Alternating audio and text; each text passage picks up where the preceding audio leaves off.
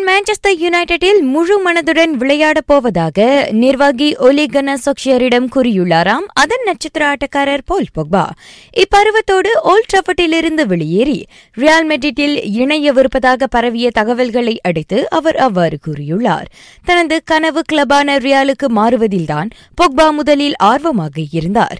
எனினும் அந்த ஒப்பந்த பேச்சுவார்த்தை கைகூடாததை அடுத்து அவரை தி ரெட் டெவில்ஸிலேயே தக்க வைத்துக் கொள்ள விரும்பிய சொக்ஷியாவுக்கு நிலைமை சாதகமாயிற்று.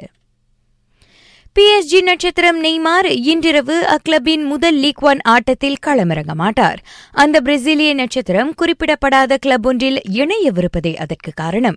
இதன் தொடர்பில் அக்ளபுடன் பேச்சுவார்த்தையை தொடக்கியிருப்பதாக பிஎஸ்ஜியின் விளையாட்டு இயக்குநர் தெரிவித்தார்.